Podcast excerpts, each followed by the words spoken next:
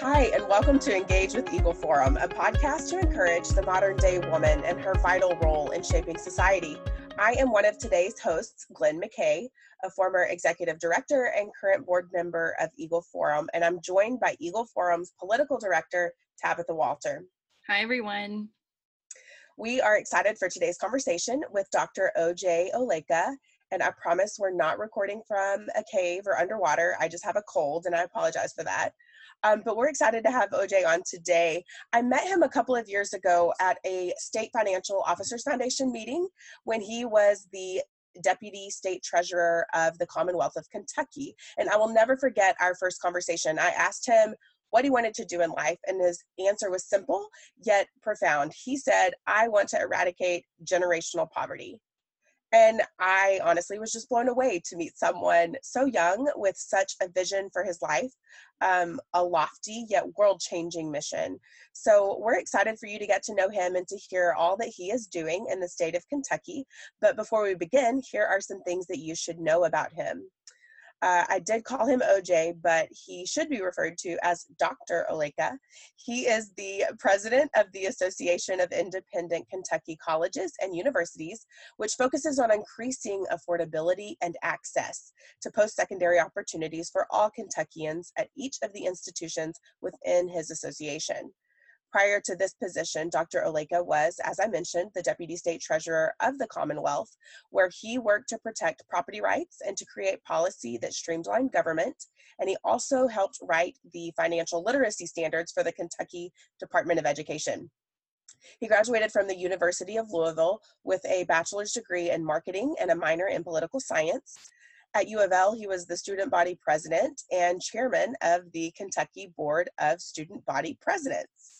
I think some might call that an overachiever. I don't know. Um, but after graduation, uh, Dr. Oleka joined Teach for America and taught middle school math in St. Louis. Just this year, he earned his PhD from Bellarmine University, where he previously earned an MBA. As a published researcher, he is focused on college affordability and systems alignment between school districts, post secondary institutions, and the business community. And I feel like we could have an entire episode on just that. But uh, Dr. Oleka is the son of Nigerian immigrants. He is a brother to two older sisters, and he lives in Louisville, Kentucky with his wife, Jamie, and their baby girl, who's now three and a half months old.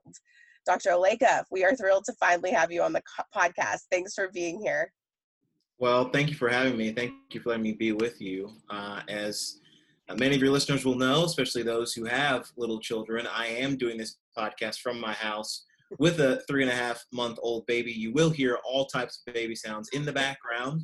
My wife has been gracious enough also to spend time with her during this hour, so you may also hear her in the background. so it's a family affair going on here, but uh, we are blessed to be with you. I'm happy to have this conversation, uh, and I think it's going to be exciting. Awesome. Well, as moms, we are thrilled to hear baby noises in the background. and, and plus, you know, we're in quarantine, so it's inevitable. true. That is very true. So we've been trying to get you on the podcast for a while because I mean, Glenn just listed all of your achievements, but you have so much more to say and so much more to inspire us with. So can you just start by telling your story so our listeners who so our listeners can know who you are and and where you come from and how did you get to where you are today? Well, any time that I mention at all who I am, it's important to understand who my parents were, specifically my father. My father grew up in abject poverty in a small village in Nigeria. He lost his father by the time that he was four years old, and he and his family and his mother decided that he had to do something to ensure that he could have a little bit of success uh, in this life. And so eventually, what they decided on was that he would go to a school in Nigeria for grade school and, and high school and lived with a headmaster. And the headmaster, as my dad would describe it, was incredibly cruel. He wouldn't even allow him to have his own bar of soap. He often wouldn't give him the same food that he would give the other kids. He basically made things more difficult on my father than they needed to be. But my dad, being the man uh, that I hope to be at some point, would always tell me, well, I would take the little pieces of bars of soap, the ones that were left behind from the other boys. You know, if you have a bar of soap when it gets too small to really use and you throw it away, he would take those little pieces and make his own bar of soap because he knew that to be closest to God, you had to be clean. Cleanliness is closest to godliness, and that's the type of man that he was trying to be. So he would do all those things and eventually got through this difficult situation. Took some odd jobs uh, across his community, but then ultimately decided he wanted to come to this crazy place called the United States of America and live the American dream. He met my mother and he said, Let's go do it. And so they did. They came to the United States, and my father uh, came on uh, academic pursuits. He went to Wheaton College in Illinois and studied Bible there or something of the sort. And as a kid, I just assumed everything related to theology was Bible. He probably got a degree in something like theology. Maybe they called it Bible, I don't know. But that's what he studied uh, at Wheaton College. And then they moved up north to Michigan. And he went to Michigan State University and got his master's and also his PhD. My mother got her degree in nursing, particularly labor and delivery. And that's where I was born. My sisters were born a, a few years before me, but I was born uh, in Michigan in Ann Arbor in 1987, and we lived in Detroit for those first six years. And my father was an academic, and then we came to Kentucky. Uh, again, another opportunity for my dad to teach, to be a professor at Eastern Kentucky University. And we were there for a couple years, and then we settled in Frankfort. And Frankfort, Kentucky, is the town that I called home. And that's where my father became a dean at Whitney Young College at Kentucky State University, and eventually rose to become the dean of the Arts and Social Sciences and Interdisciplinary Studies uh, College at the univer- or at uh, Kentucky State University. This was a, a pinnacle of a man who was born into poverty, came to the United States, got an education, lived the American dream, and put three kids through college. And so here I am, fast forward at the University of Louisville, go cards, where I went to undergrad.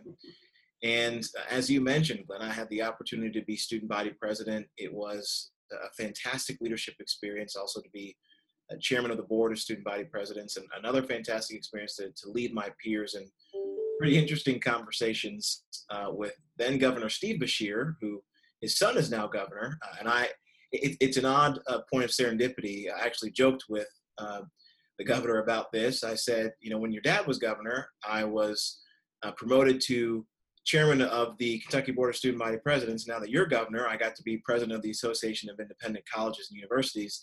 So when your kid gets ready to run, you let me know and I'll brush up my resume so I can get some some great new job. But uh, effectively in college, when I was trying to figure out what to do afterwards, people said, "Why don't you go into business? You're, you're getting a degree in, in marketing and modern political science. You got this great leadership thing on your resume. What are you going to go do?" And I thought about my dad and I thought about the educational experience that he got.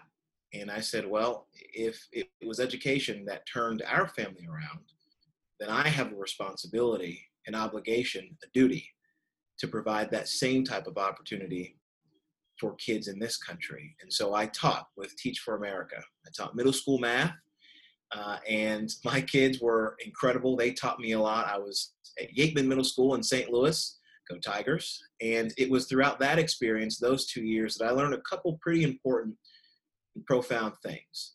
Every kid has the potential to learn. It doesn't matter where you're from, what you look like, your zip code, your background.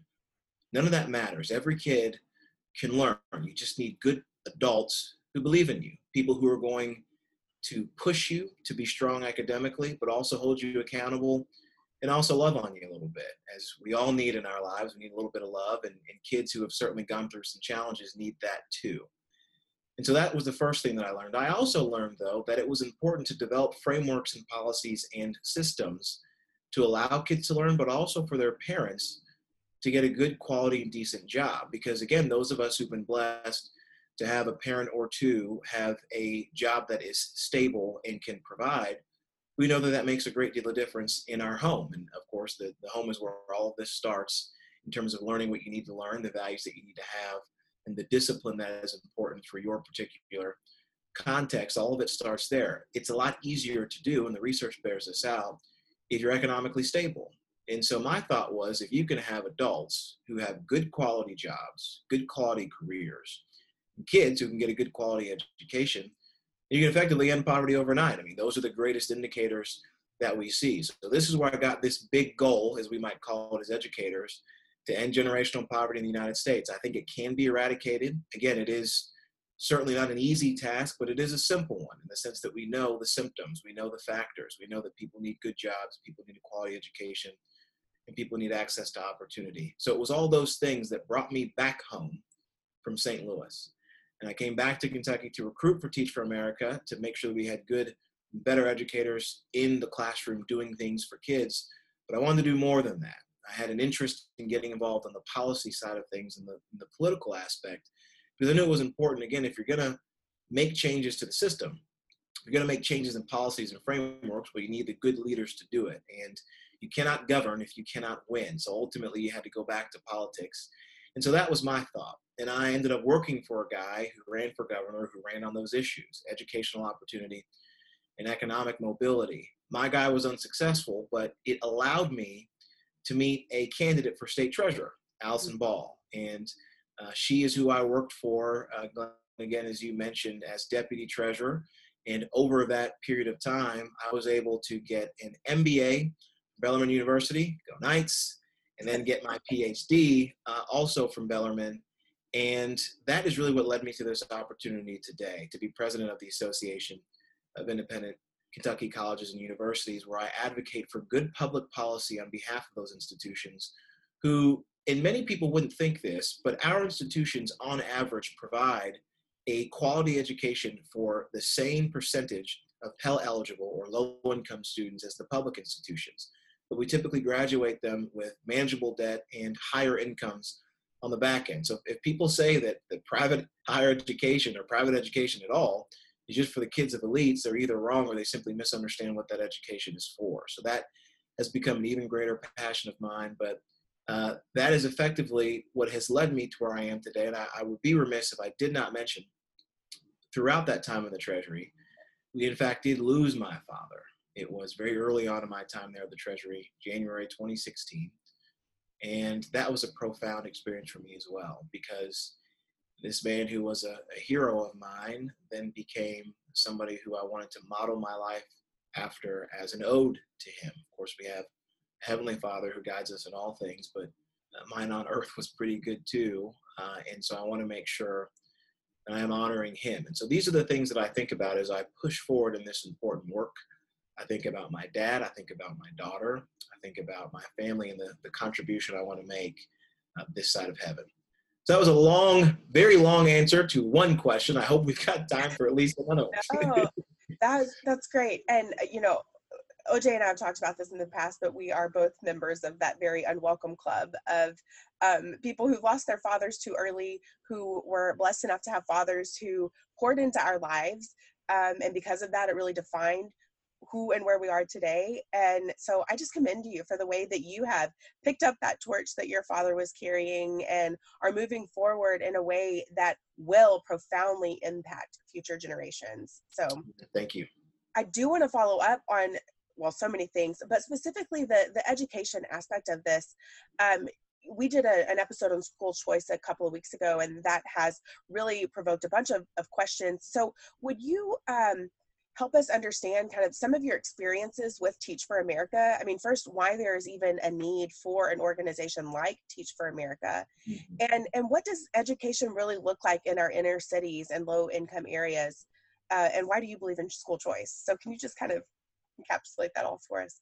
Sure. Well, I'll, I'll start with Teach for America. It, it has a dual mission, and I think this is really important for people to understand what the organization is. Teach for America effectively finds people who believe in a quality education for every kid and asks them to teach for at least two years in a low income community. And that community can either be urban, where I taught, it can be rural, where my wife taught. She taught uh, in rural South Carolina.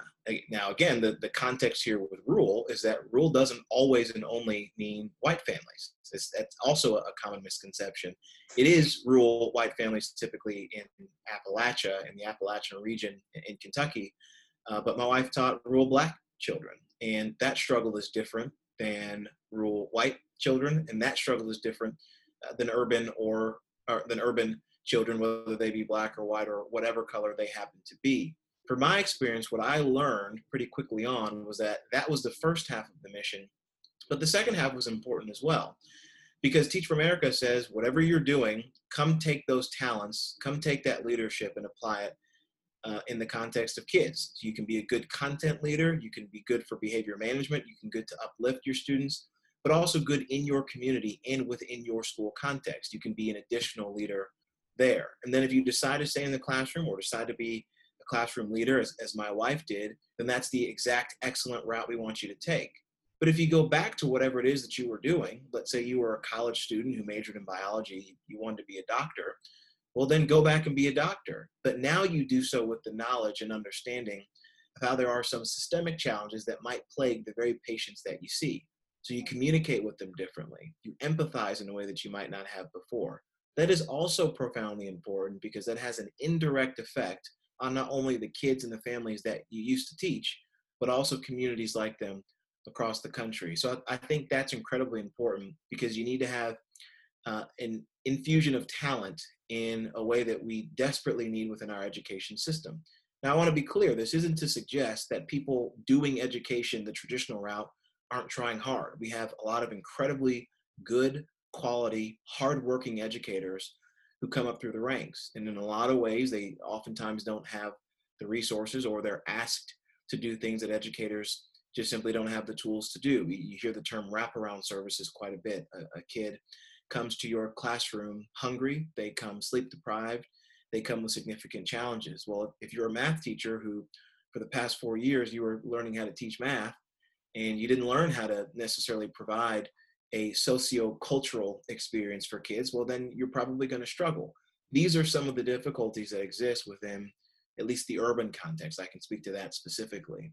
Now, the reason why this matters in terms of education broadly and this idea of school choice is that there are institutions of learning where they do want to specialize in these types of benefits for kids. They do want to provide these extra resources. If it is additional wraparound services, if it's smaller classrooms, if it is a faith based opportunity, whatever it might be, there are schools that desperately want to reach out and teach kids, again, many of them in an urban context, that simply come from a different background or could thrive better than a traditional education setting.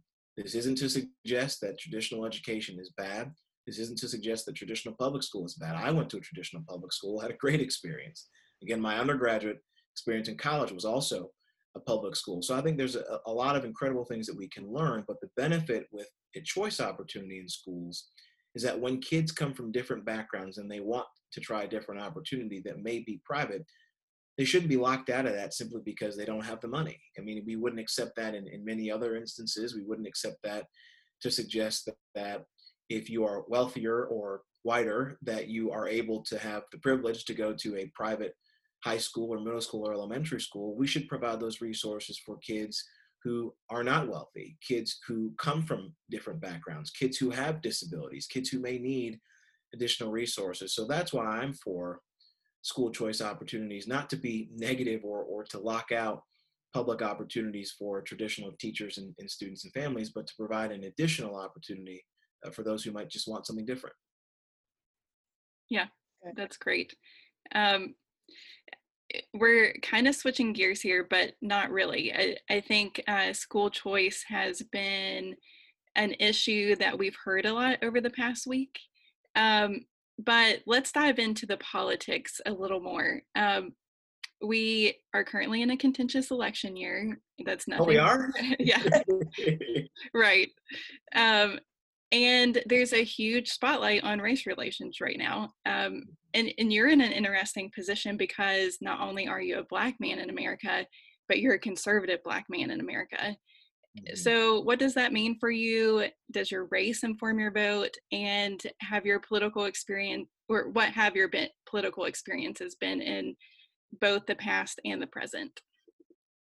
It's an interesting question, again, especially uh, in the context of the times. Uh, it, it is unfortunate that people seem to be able to have this notion that if you're black you can't be conservative. If you're conservative you can't care for black issues. If you're black you can't vote republican. If if you are a republican you can't be involved in issues that particularly impact the black community. I think that identity is important. And again this could be a racial identity. This could be a faith-based identity It could be some other identity. I mean, again, the way that I identify as a father is significantly greater than it was this time a year ago. I mean, I wasn't a father at that point in time. The way I identify as a husband matters more to me than it did five years ago when I wasn't a husband. Identities change and identities deepen based on your own experiences. And for me, with regard to what I look like, it is profoundly important. And it does inform, in some contexts, the way that I think about my political philosophy. Again, if you look out through the history of this country, I think there are two dualities that ought to be understood. Whenever government gets bigger, there is this concern and often a reality that it is not beneficial to oppressed and marginalized communities. I mean, if you look at the very founding documents that we have, the Constitution, a brilliant document that obviously needed significant amendments and changes, it initially did not say that I was human and did not say that any of us could vote. So you think about a government document like that that was designed to protect people from the government itself from the very beginning it had imperfections. Now again i think one of the greatness one of the one of the awesome opportunities within this country and one of the things that makes this country so great and so special is our ability to reform. It's our ability to get better and to improve and oftentimes to do it in the least bloodless way possible but I, I do think it's important to understand that we've only gone to war one time with ourselves in this country and that was over my humanity this humanity of black people. So again, you think about it from a government context. It took a government to go to war with itself, brother against brother, as we say in Kentucky, one of the only state to be neutral in this whole thing, was that we needed something big and drastic for the importance of our humanity. Again, government had to overturn itself. And then you look a generation later with segregation, that was also government sanctioned. You look a generation after that with the GI Bill and some of the New Deal policies that many people say contributed to significant wealth in this country. Black families were not able to, to participate. If you were a black veteran coming back from World War II, you could not participate in the GI Bill. You did not get loans from local banks because of something called redlining. Effectively, local elected officials and local bankers would put a red line around certain communities. They were largely black communities and left them out of opportunity. This was government sanctioned. This is a big government telling a group of people they cannot fully participate in the American experience. We've seen this all throughout American history. And the reason why I bring up that context is because now, as a black man, I am predisposed to be weary of large government. I am predisposed to be concerned about what happens if government gets too big, despite the best intentions of whoever might happen to be in power at that time. So when I look around and I see, well, what political party or what political ideology is most consistent with limiting the power of government to take away my rights and liberties, it just happens to be the Republican Party. I mean, again, this is what it was founded on in 1856 in Wisconsin. God bless the people up there going through some significant challenges now. In 1856 and 1854, when the party was founded, it was a party founded on freedom free men, free soil, free labor. It, was this idea that you were actually going to work hard and get the fruits of that labor. And then you had the radical Republicans and Abraham Lincoln, and the rest is history. That's the party, that's the ideology that I subscribe to. So it, it could have been Democrats, it, it, it wasn't. It could have been the Know Nothing Party, it, it wasn't. It could have been the Whig Party, it wasn't. It happened to be the Republican Party. So in, in my judgment, that is what is best for people of color, black people specifically. Now, to, to go deeper into the politics of this, right now. It really is a problem, in my opinion, that people think just because the Republican Party or the Democrat Party or whatever political party you belong to doesn't espouse 100% of the views that you think it should, if you are part of one of those parties, that you're wrong. We see this specifically in the Republican Party. Those of us who might lean conservative and happen to be black, you have all kinds of awful names, awful things that are said about us. But what I encourage people to do is actually talk to the individual, see what you learn about them. What's their context? What's their story? And if you actually learn who people are, I think you'll have a different opinion about what they believe and why they believe. There are all kinds of people in, in each political party, the Republican Party in particular, who have different beliefs. It's a, it's a big tent party for a reason. But I think if your focus is on liberty, I think if your focus is on the rule of law and justice and opportunity, the way that looks like in policy can look a lot different in Maryland than it does in Kentucky, than it does in Wisconsin, and does in Texas or California. And I think that ought to be respected with regard to the federalist system that we have, but also with the individuality that every person brings to their political beliefs. So it my race does inform my vote, probably not in the way that many people think that it should, but it also doesn't consume it in the sense that I'm dragged to one side or the other because of the political beliefs and opinions of the day. Wow. So good. That's really good. Um, and it kind of, I, I do want to follow up with this question, though you kind of alluded to it, but uh, at the Republican National Convention, Vernon Jones, he's a, a black Democrat from uh, Georgia, currently serving in the state house, but he came out in support of President Trump's reelection, and the very next day he was trending on Twitter, being labeled an Uncle Tom. Mm-hmm. Uh, several of the other speakers at the convention followed. They were also black, and they have been blasted on social media for being Uncle Toms as well. What mm-hmm. your response to that? Well, I don't support it. I mean, I, I think using terms like that, Uncle Tom and, and the others, I, I don't think is helpful. And it's not helpful when white people use it. It's not helpful when we as black people use it against one another. And and I'll speak to that from two different perspectives. One, if an individual believes that there is a pervasive negative thought of white supremacy, this idea that because of who you are, because of what you look like, if you're white, that you are supreme and therefore you need to keep a supreme race, how is it helpful for us as people to condemn one another because we have a difference of opinion? It isn't helpful. It doesn't create a sense of unity. It doesn't create this idea of linked fate, which many black folks believe in, which is this idea that if something good happens to you, it ought to happen uh, to somebody else who is also black. If one person succeeds, we all succeed. You hear my baby? She agrees. She agrees with this sentiment so that's one perspective the way I look at it. It's just it's simply not helpful. Doesn't advance the conversation intellectually. I, I, I don't support that at all. But also from the other perspective, just because somebody has a different political belief or different way to reach a similar outcome doesn't make them a traitor to their race because that's what they're saying. You call somebody Uncle Tom, you call someone something else. You're effectively saying that they would rather be subservient to the master than they would be for the liberation of their own people. And if you're for lower taxes, or if you're pro life, or you're for school choice, or you're for economic opportunity, to me, that doesn't sound like subservient to anybody. It sounds like you are supportive of the idea of life, you are supportive of the idea of liberty, and you're supportive of the idea of opportunity. Those are things that we need in the Black community desperately. And to me, to suggest just because somebody has come out in favor of one candidate or the other for one reason or the other, that they themselves do not believe in liberty, I, I don't think is fair. Now, I will offer a critique uh, to uh, Mr. Jones. I, I, I, also don't subscribe to this uh, quote unquote plantation language. I also don't think that's helpful for the same reasons. I don't think Uncle Tom language is helpful. I mean, you look at the history of this country, chattel slavery was a disgusting, awful aspect of our past. I mean, we, we can't ignore it. It is a part of who we are as a nation and who we were and, and we're trying to escape.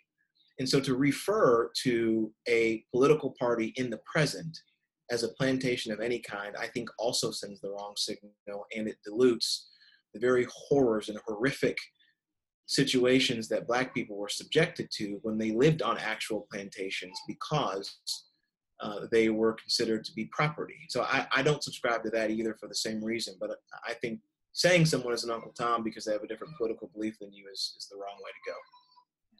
Yeah, I, you know, we're hearing that rhetoric a lot, and I am glad you addressed it um, because it happens on both sides, both parties. And we even heard Joe Biden recently say that if you vote for Trump, you aren't black. And so when when black families, black individuals are making the decision to either join a certain political party or vote for a certain candidate what's your advice to them when they've been in this community that has said that Democrat is the way to go all the time? Um, what would you say to them as they're making that choice? I'd say to them, think about this the way you would anything else about where you would go to church, where you'd send your kid to school, where you buy your groceries, whatever other decisions you make. I mean, black people, like anybody else, we put thought into our decisions. With politics, though, there, there's there's an interesting thing that happens with party politics specifically.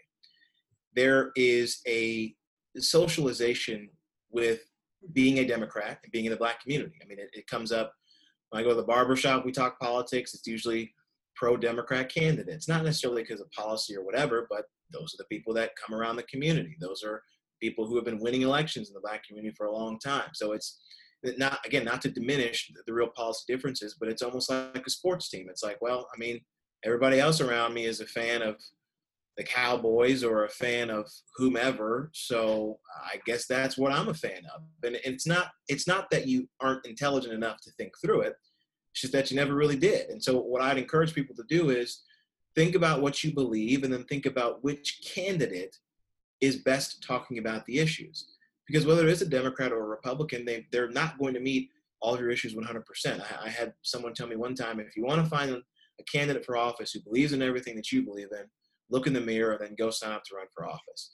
And that's the case here. And and what I think a lot of black voters will find is that they'll like candidates who, again, are pro opportunity in terms of their economic disposition, who want to make sure that they're free to make their own decisions, who support the idea of strong families, who like this idea of kids getting a quality education. And I think what they'll find is that a lot of Republican candidates are talking about that all across the board. So I'd encourage them to look at each individual candidate and then decide maybe you are a Democrat, maybe you're not, maybe you're a Republican, gasp. But maybe you actually have different beliefs and ideas uh, than what the local team is telling you that you ought to. Again, it's not to say that you can't think for yourself, uh, but look at each individual and, and maybe you'll come to a different result. That's good. Well, ex- expound on that further. I mean, let's go back to our shared core values. You know, what are some of the conservative principles that can really help Black families that they should be considering? Well, I think it's the one that Black families already espouse, and, and family is certainly first and foremost. I mean, you look throughout the history of Black communities, family is something that we have clung to desperately. I mean, again, if you look at the history of our country for a significant period of time, uh, we were all we had. It was this idea that you had to look out for your family, which is why the idea of extended family is so important within the Black community. Aunties and uncles and grandmas and people looking out for one another because family is critical. So I'd say look for a party that wants to promote and preserve your family, that allows for the father and the mother uh, to be in the home. Again, if there are two parents there, we certainly hope that's always the case. But if it's not, people who want to preserve your family. And then also, opportunity and hard work. If there's one thing to understand about Black people in this country, we work hard. We work hard for everything that we've got. We work hard for everything that we earned. And we want to give it and pass it on to our family. So, what party or what elected official or candidate is talking about the preservation of wealth? So, this idea of family, this idea of opportunity, but also uh, this idea of equal protection under the law. And I think that's important to understand as well. When you look at equal protection under the law, means a few things. It means justice through the criminal justice system. And we've seen Republicans across the country, Rand Paul here, my home state of Kentucky, Tim Scott, so many others who have been invested in this cause for quite a long time. But it also, and here's the part where it gets uncomfortable, it also means a strong police force. It is important to have both, to be protected by the law and also to be protected by law enforcement. And within the Black community, whether it's in an urban context or elsewhere, oftentimes people feel over policed but under protected. And I think as a result, what you have to do is look at, well, who's in charge? What political party has been in charge of my community for quite some time? Who hired the police chiefs that are making bad decisions? Who hired these people that are making these decisions to lock up my brothers and sisters and mothers and fathers and aunties and uncles? Who is making the decisions that's destroying my family, that's limiting my opportunity, that creates all these wealthy communities all around me, but mine for the past 50 years continues to be dilapidated. It continues not to have a whole lot of resources. So w- when you look at w- what issues and what values matter, family, opportunity, equal protection under the law, and I think when you look at those things, again, for the most part, at least I've found this, it's the conservative party, it's Republicans who really want to espouse these things. Now, again, to offer critiques, I say Republicans could do a better job in making this clear earlier uh, yes. than August of an election year. Right. I think Republicans built infrastructures within Black communities throughout the years and just asked them, "What do you want?" I mean, it, it was funny. I did an exercise with my fraternity brothers. I am in a historically black fraternity, Alpha Phi Alpha Fraternity Incorporated, the greatest fraternity in the world. Any of your listeners should know that. I asked them. I said, "What what would make you vote Republican?" And they said a lot of the things that I just said. It's this idea that I feel like elected officials are going to look out for me. They're going to make sure that I can afford, uh, whether it's uh, quality health care or my kids can go to a good school or I can get a good job. These are the things that we believe. And so we just have to do a better job, I think, of, of sharing that message uh, and having candidates and elected officials who have credibility within the communities. And then, then I think we can win a lot more votes. Absolutely. Gosh, I so your comments made me think of this ad that was run for a candidate in Baltimore and she walked through the Baltimore community and showed the destruction and the the areas that you don't see when when Baltimore is advertising for you to come visit.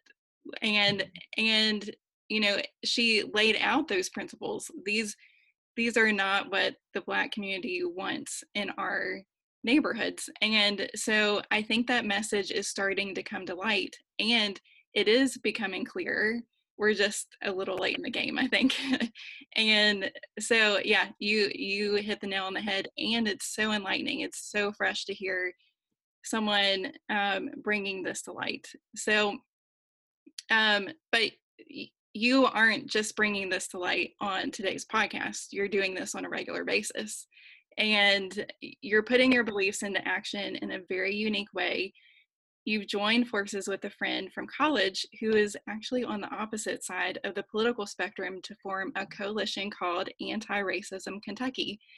And the purpose of that is to identify and target institutional racism.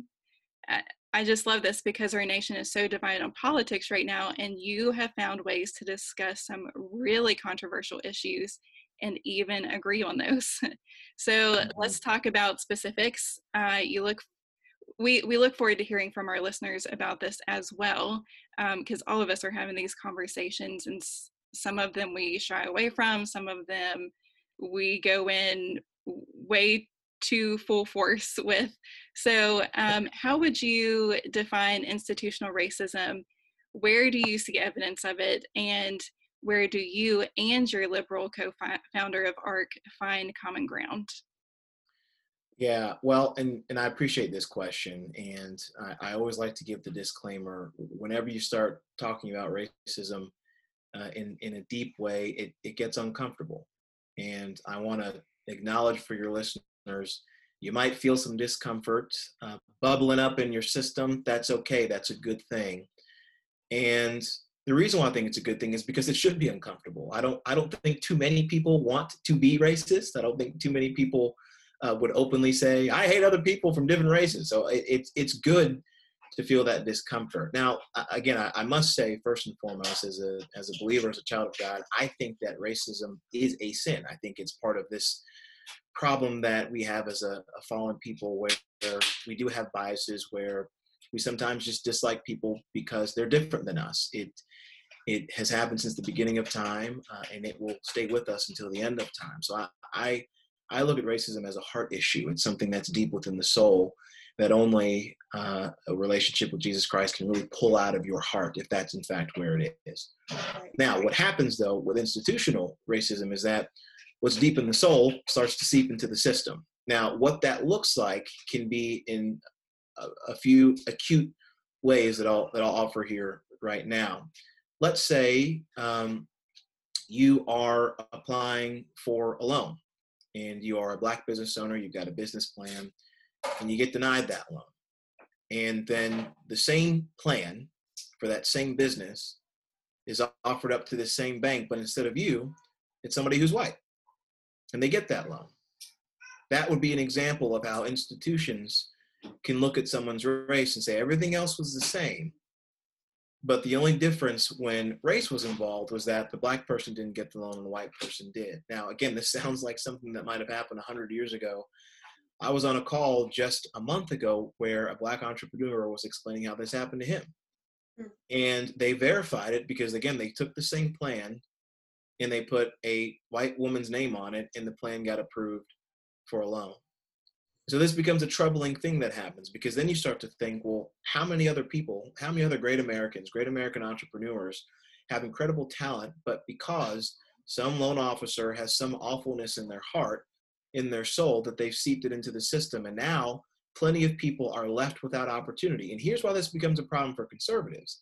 Because if that budding entrepreneur, that black entrepreneur doesn't get that loan, maybe they can't create jobs within their own community. And so now those jobs that weren't created now need to be people who get subsidized by the state. So all of a sudden you had people who could have produced for their community, who could have created wealth, now are going to be asking for financial assistance from the state. So you have this double influx where you've got this moral ethical wrong of institutional racism, but now you have an economic injustice and a hardship where the state is spending more money, which conservatives we certainly don't like. So that's one aspect of this. Another aspect is with regard to maternal mortality. You look at maternal mortality rates in this country, Black women are more likely to die during childbirth at a rate of three times higher than the average population of women, two and a half times higher than white women. And so you think, well, what what causes that? And then you start to look at uh, studies that show that uh, medical students who have been asked, they believe that because of black people's skin, they think that they are more tolerant of pain. They think their skin is tougher. You look at other studies that have shown that some uh, white doctors believe that black people just simply can uh, deal with pain treatments in a different way, so they they subscribe them or prescribe them differently. And so, from a medical context, you think, well, how does this look if I'm a black woman and I get one of those doctors, and I'm pregnant, and I say, well, look, I've I've got some pain here. The doctor says, oh, you'll be fine. Now they don't explain you'll be fine because I think that you've got tougher skin because you're black. They just say, oh, well, you'll be fine. So again, this is the hate in someone's heart that seeps into a system and could potentially contribute to some of the factors that lead to a higher maternal mortality rate. Now, we don't know, and I, I want to be upfront about this. I'm, I'm not one of those who believes that every challenge and problem within the Black community is because of some grievance caused by some white person. I don't subscribe to that belief. But what I do think is that if it can't be explained by the hard work and the effort, if it can't be explained by the business plan and the opportunity, or if it can't be explained by a behavioral change, as we see with suspension rates with black males, for example, are significantly higher than their white peers, despite no evidence that their behavior is any different. But we also know that it, when people see pictures of black boys, they age them four years older. You start to think, well, what causes some of these things? And so, what we're doing in anti racism Kentucky is trying to get to the root of these challenges. Again, we're looking at data, we're looking at research to figure out what it can tell us. And then what we what we plan to do within the spring is ask our General Assembly to really begin to act on some of these issues, to really uh, ask our Department of Public Health, to ask our Department of Education to make some of these reforms, specifically to uh, not suspending kids uh, in, in, early childhood, if it's kindergarten or, or, first or second grade, there's there's no research evidence that says that's beneficial to kids. Kids need to be socialized with their peers, with others, and if you're suspended in, in a situation where you're not learning at home and you're not learning at school, then what in fact are you learning? You're not really improving on, on your conditions. Or uh, understanding what our maternal mortality rates might look like, or looking at what our housing breakdown and situation is. And, and so we're asking our General Assembly to approach these challenges from a methodical way, not trying to legislate some idea one way or the other, uh, politically or whatever it might be, but to make sure that these solutions are in fact bipartisan so that the outcomes can be nonpartisan. That's always our focus uh, within anti-racism uh, Kentucky. You know, on on that note of the maternal mortality rate, I um, the first I heard of that was this year, and mm-hmm. I looked it up because it it just doesn't sound right. Like I I said, there's no way that could be happening, and when I looked it up, it was very true. And so yeah. I want our listeners to know that these things are happening. Um, it may not be blatant, and you may not hear those exact words, but it, it's just bizarre to me. And so, if we are the party of pro life, then we need to treat not only children who are in the womb, but the mothers who carry them with respect and value and make sure that they can thrive in their lives as well. That's absolutely right, Tabitha. And, and I'm glad you said that. I'm glad you shared that this is the first you learned about it this year because I think what also happens too often is that people who maybe knew this information for a long time, years, decades, they'll look at somebody who didn't know it and say, "Oh, well, why why didn't you understand this? You must be racist." and to me, that that certainly isn't helpful. It, it often the case is not true, and it it stunts the possibility of conversation where there in fact could be common ground. Because again, as you mentioned, if you're a conservative and if you're a Republican and you're the party of pro-life, then this in fact should be an issue to you. If you believe in families, having mothers who go through the difficult challenge of being pregnant and going through childbirth and then losing their lives because somebody didn't think that they were worth saving, this is a violation of family. This is a violation of family values. And that should be something that is deeply concerning to us. If we can prevent a child losing their mother at birth, then we should be doing that. And, and so I'm, I'm very, it, it pleases me to hear you say that uh, because I think that's important to understand with all of the problems that you're targeting, are there always policy prescriptions? I'm, I'm thinking about the, the the business owner you're talking about. Um, we redlining separate, obviously, but I know we know that that's been outlawed. We know that there's been. I'm sure there's an anti-discrimination law wherever this gentleman lives. I mean, what to me when I hear that, I think is there a policy prescription or is that an issue that needs to be dealt with with that loan officer? Yeah, Yes, to, to, to that second question, it, it would be something that would be individual to the loan officer, and it, and it isn't always a policy prescription. And there is a differentiation between these, these two ideas. Effectively, from a policy, a state policy standpoint, if there are, for example, tax credits that are given out from the state to certain businesses, what we're asking the state to do is look at the demographics. We know that there are black entrepreneurs out there. Are they getting access to these opportunities at the same rate as everybody else? If not, well, that could be an example of how a state government institution is not doing what it ought to do with the equality of opportunity. That could be a policy change. Now, as relates to the business community, where I think uh, more of this stuff could be done deliberately, it's businesses and chambers of commerce choosing to make sure that every entrepreneur, regardless of their background or their race, is aware of these opportunities that might exist for additional funding. If it is uh, private to private, a, a, private business opportunity from a private loan, if it is private to public, there's an opportunity for public funds. Chambers of commerce, if they're going to be doing this for businesses anyway, they ought to make it a priority to ensure that they can do this for communities that need the resources the most. I, I look at a city like Louisville, Kentucky, where I live. There is this uh, touting of $14 billion of investment in the city over the last 10 years or so. Only 6% of that has gone into West Louisville, where the where majority of the residents are black. And so the question becomes, if you're a city, why are you investing a lot of your resources in other communities that are simply already doing well?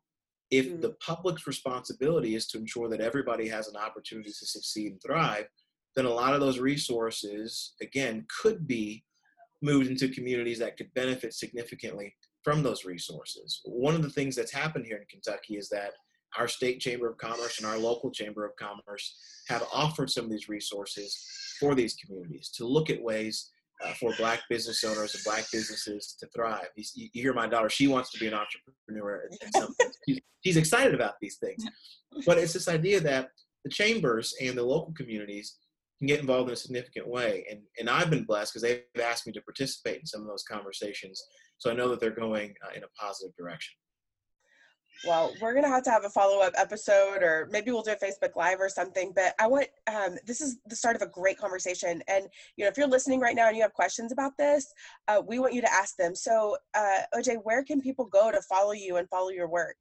Sure. Well, you can follow me on Twitter. That's where I'm most active on this stuff at OJ Oleka, which is O J O L E K A at Twitter. And then also you can follow Anti Racism Kentucky also on Twitter, which is Anti Racism KY. So I'd, I'd encourage you to give me a follow. Uh, you'll, you'll see some interesting stuff there about politics, about higher education. And every once in a while, my sweet daughter Riley. So I'm, I'll be happy to receive your new follows and all your hearts and retweets. Very good.